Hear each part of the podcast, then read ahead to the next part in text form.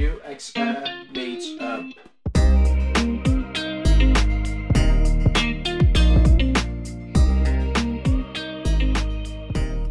Nasıl başladık bu işe? Kullanıcı deneyimi dünyasına nasıl girdik bir onu anlatmak isterim. Şimdi e, biz ben bin dokuz yüz doksan yedi yılında ODTÜ Endüstri Ürünleri Tasarım bölümünde araştırma görevlisi olmuştum. Çok ayrı bir dünyadan geliyordum aslında. Ben de tasarımcı değilim. Eğitim almış, eğitimli, alaylı diyelim. E, fakat acayip yani Türkiye'nin en iyi tasarım bölümlerinden birinde kendimi buldum. Çok teknik bir yerden girdim ama tasarımın en yumuşak yerinden hayatıma devam ediyorum diyeyim. E, doksan dokuz yılın yılıydı.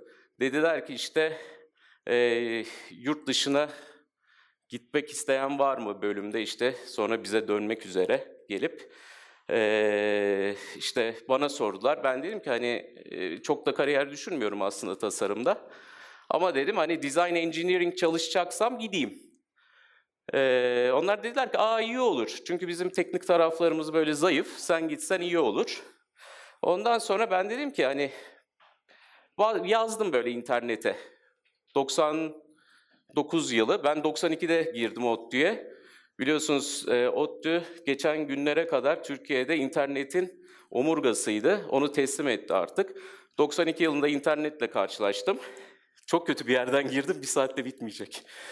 ee, yeşil ekranlarda, I B M otuz doksanlarda. Ya Yakup Bey gitti mi? Ha. Göremiyorum ama. Ha dışarıda.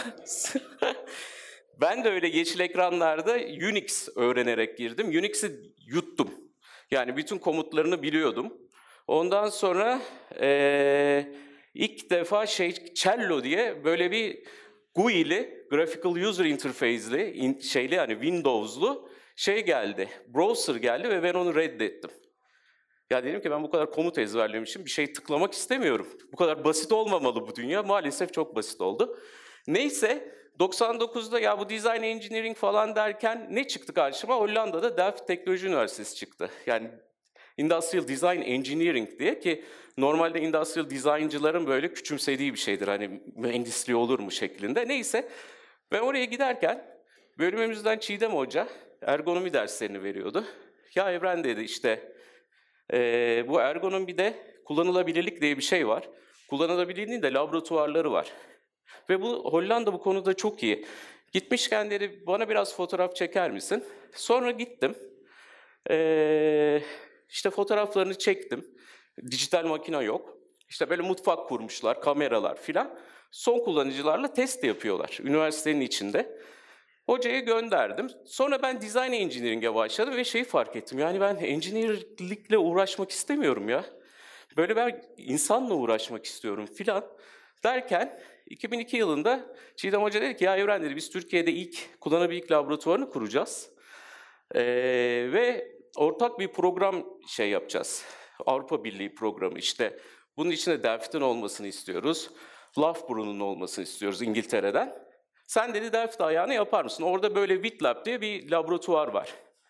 WITLAB da şey demek Work and Interaction laboratuvar yani iş ve etkileşim laboratuvarı. Aslında kullanabilirlik laboratuvarı. Bir orayla görüşür müsün deyince ben orayı çok sevdim. Dedim ki ya ben bu kullanılabilirlik dünyasına dalmak istiyorum. Onlar da tamam biz seni destekleriz dediler filan. Gittim orada çalışmaya başladım. Ve iki bin iki yılında da ayrıca Türkiye'de ilk defa ÜTest kuruldu. ÜTest, ürün test laboratuvarı. Kullanılabilir veya ÜTest diyebilirsiniz. Usability test. Biz Çiğdem Hoca'nın işte E, gayretleriyle bu dünyaya giriş yaptık. Ama bir taraftan da böyle tasarım dünyasının çok içindeyiz. Bir sürü teoriler var işte. Human User Centered Design, Human Centered Design. Ya işte insanı merkeze alın. İnsan için tasarlıyorsunuz. Tasarım araştırma yapmadan olmaz vesaire vesaire.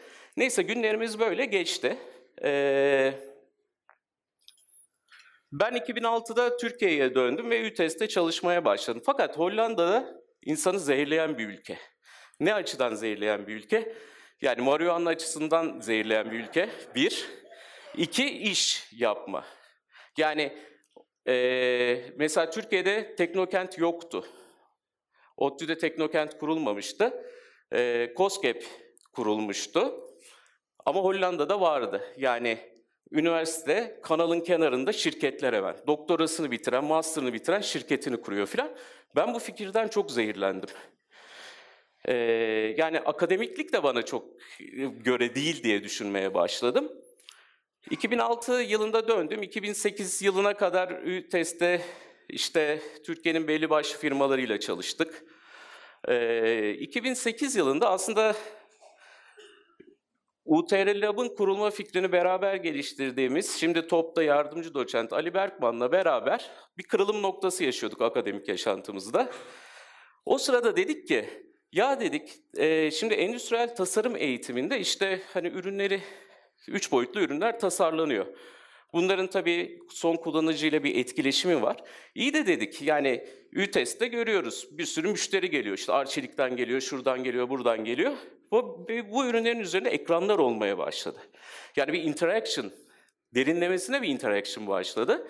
Biz dedik bir şekilde bunun tasarlanmasını eğitim sürecine katsak. O zaman işte fizik dersleri vardı. O fizik dersleri kapsamında temel elektronik, bu arada Arduino, Arduino hiçbiri yok. Çocuklardan rica ettik. İşte Ulus'a gittiler. Boardlar aldılar. İşte şey aldılar. Ee, devre elemanları aldılar. Küçük küçük ekranlar aldılar. İçine yazılım gömülecek çipler aldılar. Biz onlara lehim yapmayı öğrettik. İşte kod yazmayı öğrettik. Ondan sonra dedik ki ya bu stüdyonun içinde olmuyor. Bari dedik hani bir TÜBİTAK projesi gibi bir şey yazsak da ee, daha böyle rahat ortamlar sağlasak, yani para bulsak bir yerden dedik. O sırada Teknokent'te girişimci bir hocamızla tanıştık. O da işte ODTÜ Teknokent'in kuruluşundan itibaren e, şirketini kurmuş. Ya önder kişilerden biri.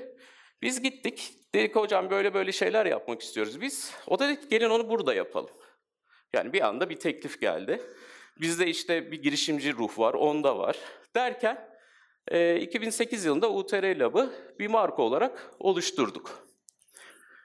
Ve e, ama bu sırada marka, şimdi şöyle bir sorun vardı Türkiye'de. Endüstriyel tasarımcılar kendilerini bir türlü tanıtamıyorlardı.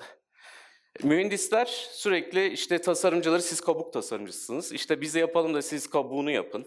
Hatta ODTÜ'nün içinde bile özellikle makinacılar çok dominanttır endüstriyel tasarım akademik açıdan. Yani şey, sizin bölümü kapatabiliriz, şöyle yaparsanız böyle bir tehdit altında falan. Ama bir şey oldu, böyle iki binli yıllarda tasarım, endüstriyel tasarımcılar rağbet görmeye başladı. Ve e, hatta ben şeyi hatırlıyorum, bölümde bir rapor çıkmıştı, şey yazıyordu, yani tasarımın Türkiye'de bu şekilde hani parlamasını biz de çok anlayamadık. Ama şöyle bir şey vardı. E, Türk firmaları rekabet etmeye başlamışlardı. Aslında hani ÜTest'in kuruluş aşaması da, kuruluş sebebi de o. Orada şey diyordu, dışarıya ihraç yapacaksanız Avrupa Birliği yasalarına göre ürünlerinizin test edilmesi gerekiyor. Ürünlerinizin güvenli olması gerekiyor. Tabii hani ÜTest'in e, oradaki kuruluş felsefesi belki ürün güvenliğiydi ama normalde kullanılabilirlik, kullanılabilirlik testi kavramı olarak bildiğimiz e, yapıda ilerledi. Ondan sonra e, dedi, ihracat yapmaya başladıkça herkeste teknoloji var, tasarımla fark yaratabiliriz bilinci de oluşunca tasarım gündeme girdi. Giriş aşamasıydı. Biz UTRLab'ı kurduğumuzda bir de insanlara şunu söylemeye başladık. Tamam tasarım yapıyorsunuz ama bunu bir de test etseniz keşke vesaire diye bir çabaya giriştik. Ee, Yakup Bey'in de dediği gibi son üç dört yılda hani bu E, kabullenmiş, kullanıcı deneyimi diye kabullenmiş bir kavram. O yıllar hakikaten tam bir mücadele yıllarıydı. Şimdi iki bin sekizin şöyle bir avantajı var. UTRLab kuruldu. Eylül ayında benim oğlum doğdu. iki bin dokuz Ocak'ta Ali'nin oğlu doğdu. Ve iki bin sekiz yılı kriz yılıydı. Biz krizi avantaja dönüştürenlerdendik. Neden? E, kimse fazla şey yatırım yapmıyordu. Çünkü dünyanın ne olacağı belli değil. Herkese böyle bir eğitim bütçesi vardı. Dediler ki biz bu eğitim bütçelerini şey yapalım, serbest bırakalım ve eğitime gönderelim çalışanlarımızı. iki bin sekiz yılında biz çok fazla eğitim verdik. Hani şey gibi görünebilir, e, ya yeni kuruldular, iki bin sekizde kuruldular, hemen eğitim e, vermeye başladılar ama bizim zaten iki binli yılların başından birikmiş bir pratik deneyimiz ve teorik deneyimiz olduğu için hani bu eğitimleri vermeye cesaret edebildik. Ya bazen şey görüyorum, hani firma kuruluyor, hani iki ay sonra eğitime de başlıyor. Ya onların hikayesi de bizimki gibi olabilir tabii. Ee, ama biz öyle bir şeye gitmedik. Şimdi iki bin on on bir yıllarına geldiğimizde biz de e, bu kullanıcı deneyimi kavramıyla tanıştık. Yani kullanıcı deneyimi tabii ki bahsediliyordu ama kabul görmüş bir e, şey değildi. Ne diyelim, kavram değildi. Daha çok kullanılabilirlik kavramımız vardı. Hatta ha, şeyi atladım, çok özür dilerim. Ee, biz kurulduktan sonra Usability Professionals Association, dünya çapındaki kullanılabilirlik profesyonellerinin bir birliğinin üyesi olduk. Hatta bunlar artık biliyorsunuz her yıl World Usability Day'i kutluyorlar. Biz iki bin sekiz yılında Türkiye'de ilk defa World Usability Day'i kutladık. ODTÜ İkizler binasında. Yarım günlük bir etkinlikti ama güzel katılımlar oldu. Hani Türkiye'de hiçbirimiz U X demiyorduk da işte kullanılabilir ürünler, dijital ürünler, etkileşim tasarımı yavaş yavaş konuşuluyor filan. Ee, ve World Usability Day'de de şeyi ilan ettik. Hani şirketimizin kurulduğunu ilan ettik. Ondan sonra iki bin onlara geldiğimizde işte dünyada U X Alliance diye bir e, network'ün olduğunu fark ettik. Bu nasıl bir network'tü? İşte dünyanın belli başlı firmaları bir ağ oluşturuyorlar ve sürekli birbirleri arasında iletişim halinde oluyorlar. Buna başvurduk. Ondan sonra cevap gelmedi. Bir süre sonra onlar bize şey yaptılar, temasa geçtiler. Çünkü hani Türkiye'de bu işi yapan firma çok az zaten. Her ülkeden de bir firma kabul ediyorlar. Bizden bir pilot proje istediler. Onu beğendiler ve biz bu Alliance'ın üyesi olduk. Onun da oldukça faydasını gördük. Yavaş yavaş geleceğiz. Geleceğim ona da. Şimdi bu e, fotoğrafı özellikle koydum. Kullanıcı deneyimi e, bizim için araştırma demek. Bizim için test demek. Bizim için son kullanıcıya dokunmak demek. Çünkü e, şöyle bir manzara vardı. Yani dünyada da zaten kullanılabilirlik testinin işte Jacob Neeson'ın özellikle önderlik etmesi, ondan sonra Donald Norman'ın e, deneyim tasarımından bahsetmesinin sebebi işte mühendisler bir yerde tasarlıyor. Hatta endüstri ürünleri tasarımcıları veya diğer etkileşim tasarımcıları tasarlıyor ve ürün kullanılamıyor. Ve bu deliler gibi maliyet yaratıyor. Ondan sonra dendi ki zaten bu kullanıcı de, e, merkezli tasarım yöntemleri de ya kullanıcıyı en başta tanıyın. Araştırma yapın. Bu insanlar hangi ortamlarda kullanacaklar bu ürünü, ihtiyaçları nedir vesaire vesaire. Bu hikayeleri artık biliyoruz.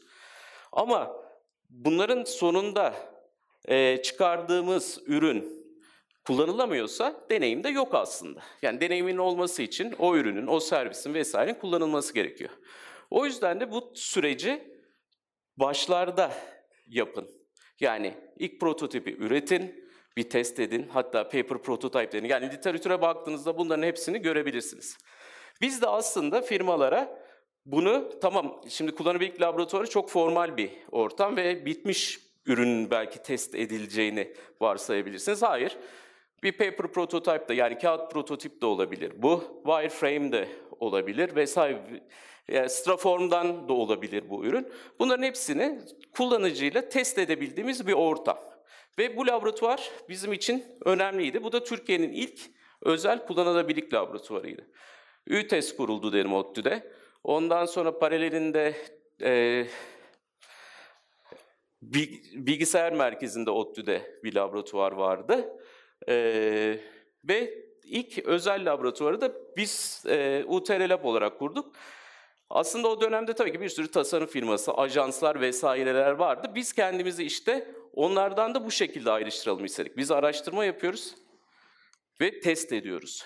Ve ürünümüzü de, hizmetimizi de iki şekilde sunalım dedik. Ee, Şimdi burada gördüğümüz firmaların bir kısmında zaten kendi içlerinde tasarım ekipleri vardı. Endüstriyel tasarımcılar çalışıyor, işte U I tasarımcıları, o zaman U I bile denmiyordu, işte H C I deniyordu. Tasarımcıları vardı, bunlar zaten ürün geliştiriyorlardı. Fakat test etmiyorlardı. Hani ürün çıkıyor piyasaya, ee, ya biz buna çok rastladık, çok büyük firmalar bunlar. Bunlardan bahsetmiyorum. Yani büyük firmalar. Ya kiminle test ediyorsun? İşte bizim içeriden bir ekibe çağır, soruyoruz. İşte onlardan geri bildirim alıyoruz filan derken biz dedik ki ya bu işin bir raconu var. E, literatürde e, kanıtlanmış. Ondan sonra e, yapılma metodu var. Bir de biz kendimizi şöyle sunduk. Dedik ki biz dışarıdan bir gözüz. Tasarımcı körlüğü diye bir şey var. E, tasarımcı olan arkadaşlar yaşamışlardır. Hani geliştirdiğiniz ürüne bir süre sonra çocuğunuz muhabbeti yapıyorsunuz. Proseslerden, deadline baskılarından vesairelerinden dolayı onun e, aksayan yerlerini görmemeye başlıyorsunuz. Dışarıdan bir gözün bakması gerekiyor. Bir de şunu biliyoruz. Yine büyük firmalar kendi içlerinde USABILITY LAB kurdular aslında. Ama Ee, o USABILITY LAB'ler şu anda showroom olarak kullanılıyor. Çünkü kendi içlerinde işletemediler. Bu farklı bir bakış açısı gerektiriyordu ve onlar buna yatırım yapmadılar. Hatta şunu da biliyorum, mesela e, A B N AMRO Hollanda'da kendi bünyesinde USABILITY LAB vardı. Onlar da dışarı aldılar. Hani dışarıdan bir hizmet olarak al, alalım bunu, dışarıdan bir bakış olsun diye. Biz e, bunu bu şekilde sunduk müşterilerimize. İlk müşterimiz E-Nokta'ydı. E-Nokta'yı biliyor musunuz? Siz E-Nokta'da mısınız? E-Nokta Türkiye'nin ilk e-öğrenme şirketidir. Yani Udemy'den daha önce. Fakat e, hani Udemy kadar şey ünlü ve büyük olmadılar. Çünkü kurumsal bir firma. Yani Türkiye'deki kurumların çoğu E-Nokta ile çalışır. Ve E-Nokta'daki endüstriyel tasarımcı arkadaşlara gidip şey dedik. Ya biz sizin ürünleri test edelim. Bakın bu önemli bir şey. Onlar dediler ki aa bizim işte bir medya player'ımız var. Onu test edelim. Yani e, ders videolarını oynattıkları. Ve biz onu kullanılabilirlik testini yaptık. Yine bizim söylediğimiz bir şey vardı. Biz tamam kullanılabilirlik testi yapan bir firmayız ama tasarım odaklı bir firmayız. O yüzden biz zaten kullanılabilirlik test raporlarımızı sunarken Ee, tasarım önerileriyle sunuyorduk ve e, bu süreçlerin sonunda onlara yeniden tasarım e, hizmeti de verdik. Yani e, biz kendimizi böyle bir kullanılabilirlik test yapan şirket olarak çıkardık, farklılaştıralım diye.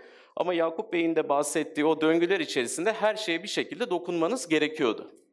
Daha sonra Vestel'le tanıştık. Şimdi mesela e, Vestel'in içinde U X team'i var. O zaman yoktu. Çünkü hani U X'in tam tanımı yapılmamıştı. Nasıl işlemesi gerektiği bilinmediği için öyle bir team yoktu. Biz Vestel'le akıllı televizyon çalışması yaptık. Ondan sonra Arçelik'le e, yine Arçelik'te U X'i yoktu. Arçelik'le e, ürünlerin test edilmesi, tasarlanması vesaire çalışmalarını yaptık. Hatta bu U X Alliance'ın bize kazandırmış olduğu esnekliklerle, biliyorsunuz Arçelik işte Grundig firmasını e, satın aldı. Almanya'da Grundig firmasıyla ürün e, satıyor. Onlar için Almanya'da test yaptık. Ondan sonra Çin'de test yaptık, Londra'da test yaptık vesaire. Bu sırada bankalarla tanıştık. Yine e, bankalarda U X kavramı çok fazla bilinmiyordu.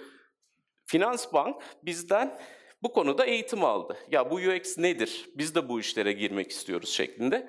Onlara eğitim verdik ve bankacılık yazılımlarının tasarlanmasında destek olduk. Sonra bu bilgisayar mühendisi arkadaşlar iyi bilirler. Bir proje biter sonra topluca başka bir projeye geçerler. Finance Bank İ N G'ye geçti. Dediler ki ya biz U T R LAB'la çalışmıştık, tekrar onlarla çalışsak dediler. Ve yine orada da bir U X ekibi yoktu. Ee, orada da bankacılık arayüzlerinin tasarlanması işine girdik.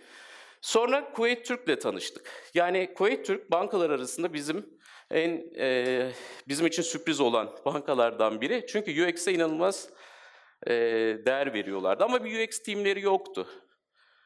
Onlarla o konuda çalıştık. Şimdi bankaların hepsinde neredeyse bir U X team'i var, bir U X designer var. Yakup Bey'in de bahsettiği gibi herkes işte ya laboratuvar kuruyor ya U X team kuruyor.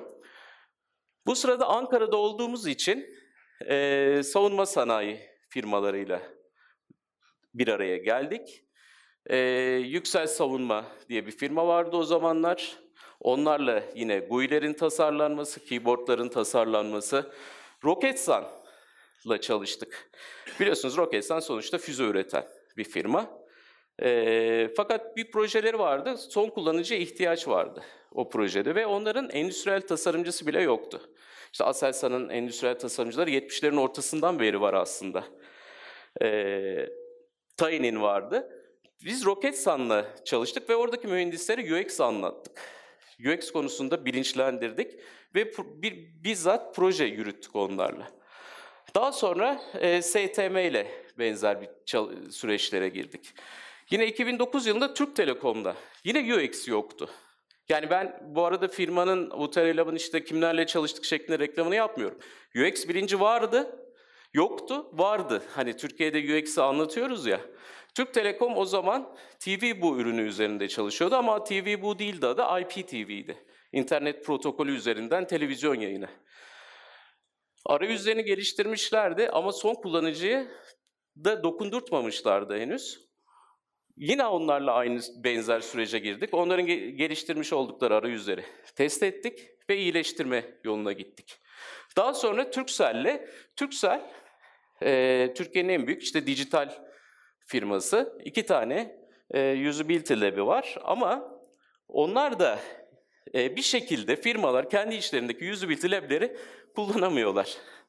Hani bunun e, şey tartışması yapılabilir. Daha çok yönetimsel E, kabul gerekiyor burada. Hani literatüre girdiğinizde de zaten bunu görürsünüz. Management dediğimiz üst yönetici kısım tasarıma önem vermiyoruz. Yani veriyorlar tabii ki. Hani ve bu son on yılda çok gelişti. E, nasıl geliştiğini de unutmadan bir örneğini vereyim. Eskiden biz diyorum ya iki bin sekiz yılında ya usability diye bir şey var. Sonradan e, U X oldu o. Hatta Usability Professional Association da User Experience Professional Association diye değişti. Nasıl biz gidiyorduk anlatıyorduk işte ya usability diye bir şey var bakın son kullanıcıya dokunun, bunu çok erken seviyelerde yapın, prototip yapın vesaire vesaire diyorduk. Şimdi ise şöyle şeyler geliyor bize işte şöyle şöyle bir projemiz var sayın ilgili. E, bu konuda U X projesi, U X e, projesi için teklif gönderin. Yani firmaların geldiği seviye, tamam, hepsi artık U X'i öğrendi ve biz onlara değil, onlar bize gelmeye başladı ve bizi de hani UTRLab olarak bile değil. Çünkü Türkiye'de artık U X firmaları var, hepsine gönderiyorlar. Hepimiz bir ihaleye giriyoruz. O ihaleyi kazananlar devam ediyor, kazanamayanlar diğer maçlara bakıyor durumuna geldik. Ee, fiyatla biz daha önce çalışmıştık. Ee, buraya fiyatı niye koydum? Ee, web sitelerinin şeyi konusunda, testleri konusunda Fiyat'ın Yol Arkadaşım diye bir uygulaması var. Ee, gayet güzel bir uygulama. Orayı da arkadaşlarımız işte User Spot yaptı. Onlar mesela şey dediler, hep Ankara'da, İstanbul'da test yapalım. Hatta daha çok İstanbul'da yapalım. Neden? Ya bir kere biz İstanbul'dayız. Ondan sonra bizim müşteri şeyimize uygun.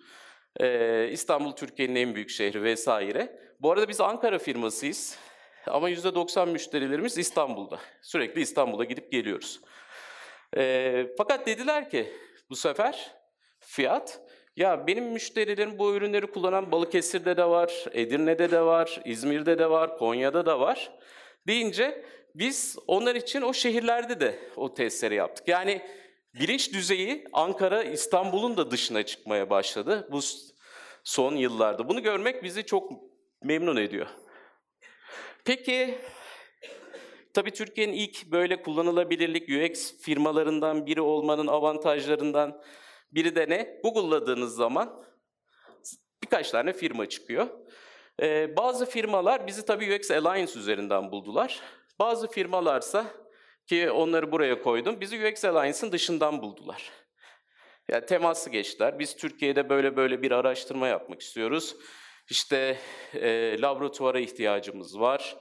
E, uygun işte örneklemin bulunmasına ihtiyaç var vesaire vesaire şeklinde. Ve biz bu hizmeti yurt dışı firmalarına da vermeye başladık.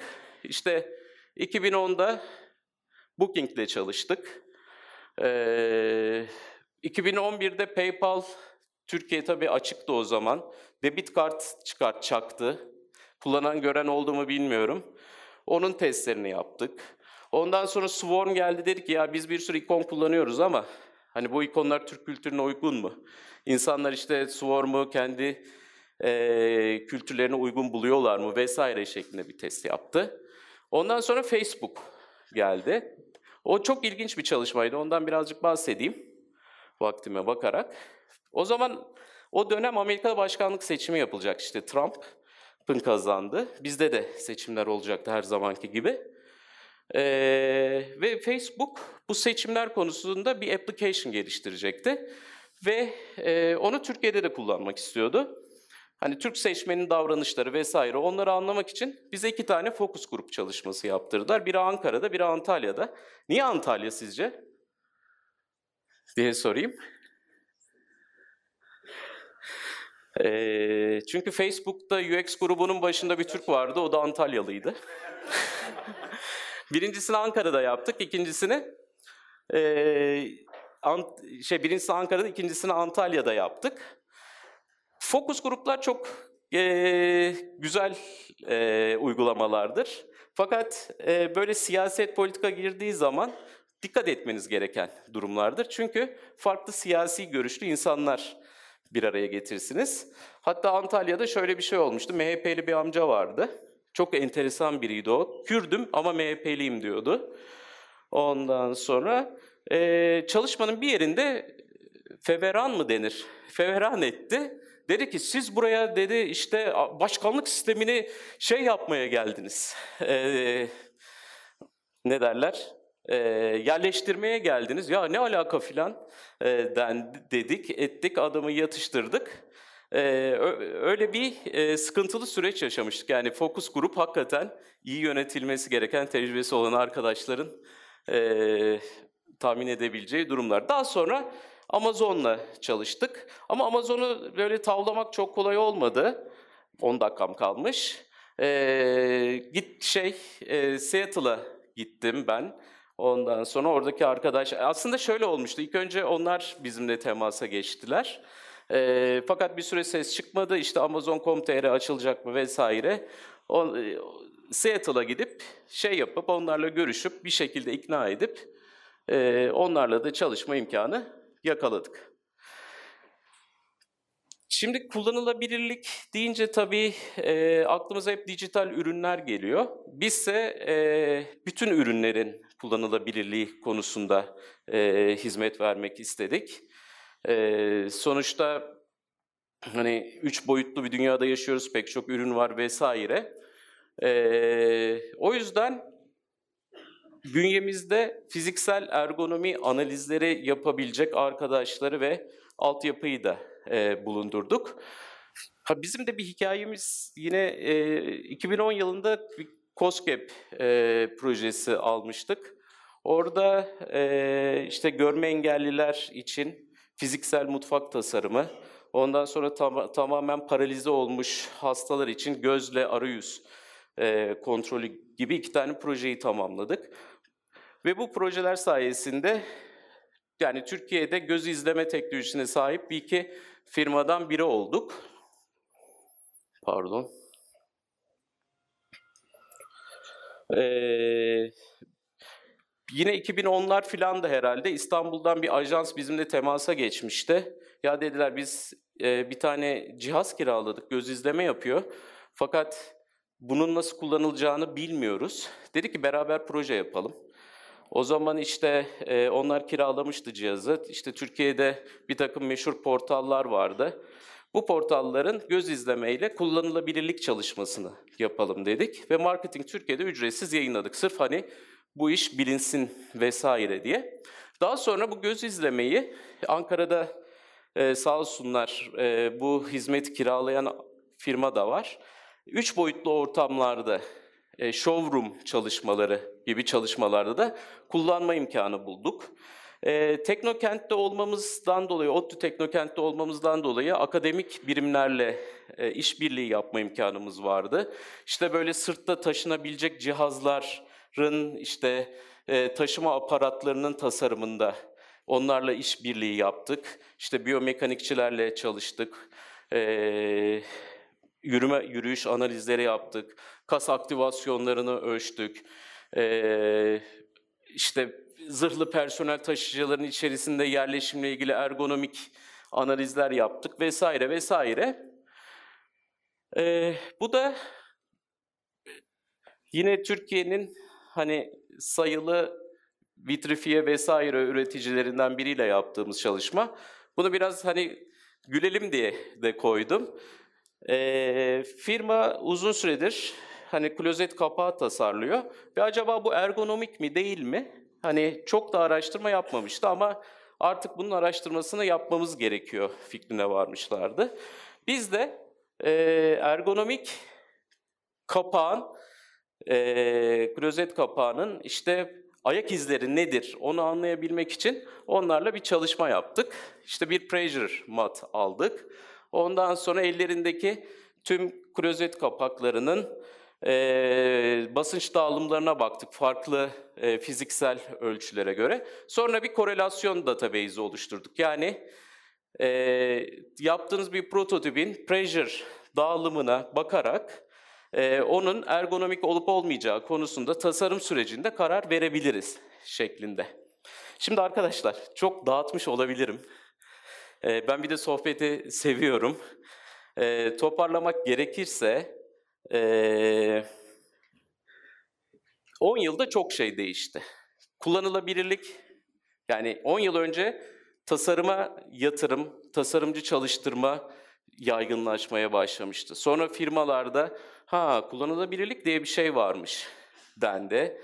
Tabii ki bu kullanılabilirlik o sırada bir şemsiye şeydi, hani terimdi. Sonra bu şemsiye terim U X ile değişti.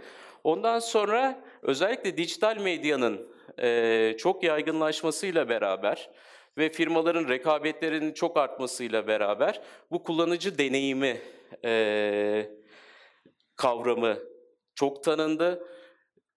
Kavram karmaşası yaşanmaya başlandı. İşte U X designer arıyoruz derken U X designer'dan ne beklendiği anlaşılmaz oldu. U I designer'dan ne beklendiği anlaşılmaz oldu vesaire gibi karmaşalar yaşanmaya başladı. Ama işte Yakup Bey'in bahsettiği o karmaşa bir düzleşiyor, sonra tekrar o karmaşa oluyor. Şimdi birazcık daha düzlüğe çıkmış durumdayız. Firmalar biliyorlar, değer veriyorlar. Ee, çok boyutlu bakıyorlar. Ee, fiziksel ürün tasarlayanlar dijital ürünler de çıkartıyorlar. Ee, bu sırada endüstriyel tasarımcı barındıran firmalar hadi U I'yi de sen yap, U X'i de sen yap gibi bir şeye de giriyorlar. Ee, hala işte bir mücadele içindeyiz. U X tasarımın ne olduğunu anlatmaya, tanıtmaya çalışıyoruz. O yüzden biz, yani ben U X minimal etkinliğini ilk duyduğum andan beri canı gönülden kişisel olarak destekliyorum. Çünkü neden? Bir, U X ile ilgili bir şey. İkincisi Ankara'da.